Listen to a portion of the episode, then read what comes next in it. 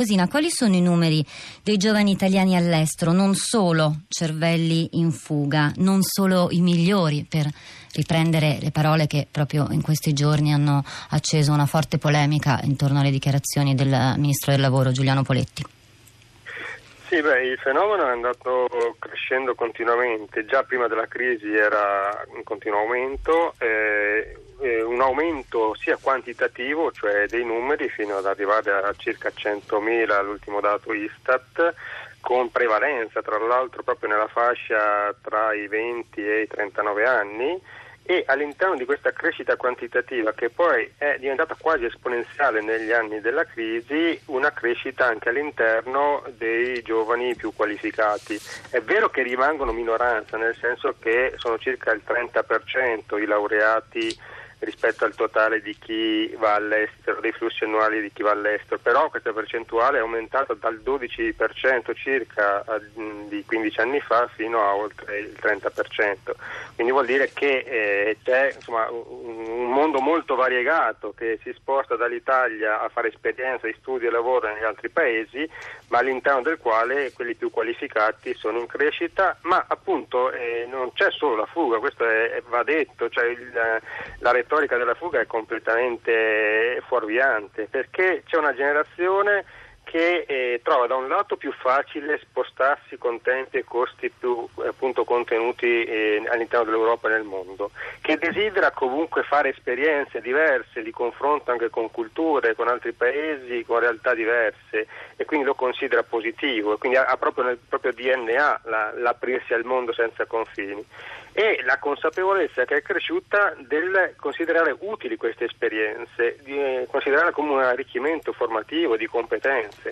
Il problema è che poi questi giovani che vanno a fare un'esperienza all'estero si trovano con difficoltà a fare una scelta di ulteriore arricchimento, potendo eventualmente tornare in Italia. Ecco, eh, il confronto tra le opportunità che trovano in Germania, ad esempio a Berlino, dove il tasso di disoccupazione giovanile è tra i più bassi in Europa, è addirittura più basso della crisi, la percentuale di N E E T di giovani che non studiano e non lavorano è tra le più basse, mentre in Italia è tra le più alte, fa capire appunto il divario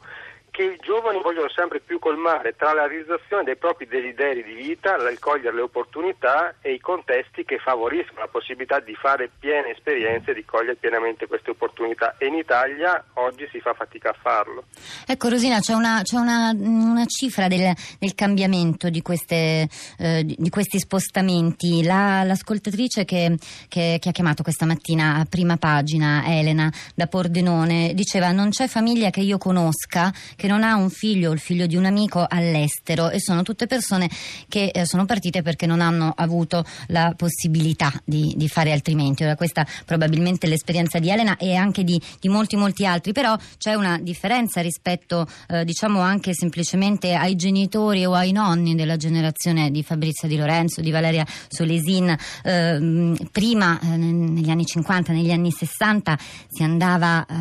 all'estero, in Belgio, in Svizzera, mete eh, privilegiate dagli, dagli italiani, o al nord Italia. Eh, insomma, negli anni cinquanta e negli anni sessanta chi emigrava aveva normalmente, generalmente delle condizioni, dei titoli di studio eh, molt, molto molto bassi, o addirittura eh, analfabeti. Eh, oggi invece partono soprattutto i giovani più, più preparati. Che Che differenza, che differenza c'è da un punto di vista eh, generazionale, oltre che, che demografico, in questo approccio alla, alla partenza? E anche, e anche l'esistenza stessa dell'Europa che ha cambiato qualcosa, Rosina? Eh beh certo, sì, è il fatto di pensare a un mondo senza confini quello che fa la differenza con le nuove generazioni, è proprio un atteggiamento completamente diverso. Lo stesso termine di espatrio non ha più senso nel ventunesimo secolo, e le nuove generazioni non ragionano più in termini di territori e confini, ma ragionano in termini di reti, di reti di relazioni, quindi di flussi all'interno di reti, sia di spostamento che di conoscenza, che di progetti in comune da fare, indipendentemente da dove ci si trovi nel mondo, ma per per interagire con le persone con cui si interessa interagire, con progetti a cui si vuole partecipare, e senza necessità di trovarsi vincolati dai confini nel, nel, nel appunto mettere in atto eh, le opportunità di, di fare assieme e di fare esperienze. Quindi il passaggio da un mondo fatto di confini a un mondo invece in cui i flussi passano attraverso le reti, eh, che non è solo internet e web, ma è proprio il, il sentirsi eh, all'interno di eh, un network eh, rispetto al quale che si allarga e che crea potenzialità nell'interazione con gli altri,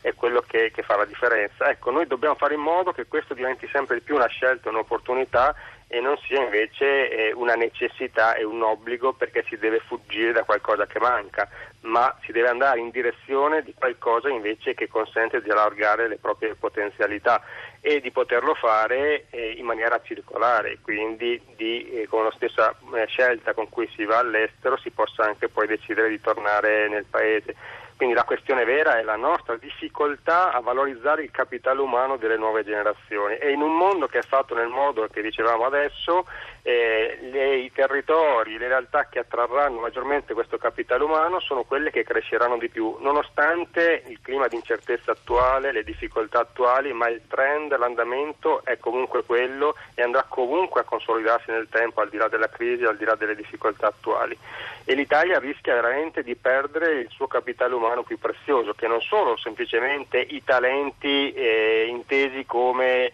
eh, le, le menti e i cervelli, ma sono proprio la, la capacità di fare a qualsiasi livello delle nuove generazioni, il loro voler in, mettersi in gioco, il loro dinamismo, la loro visione del futuro. Ecco, se noi perdiamo tutto questo diventiamo un paese che si condanna al declino.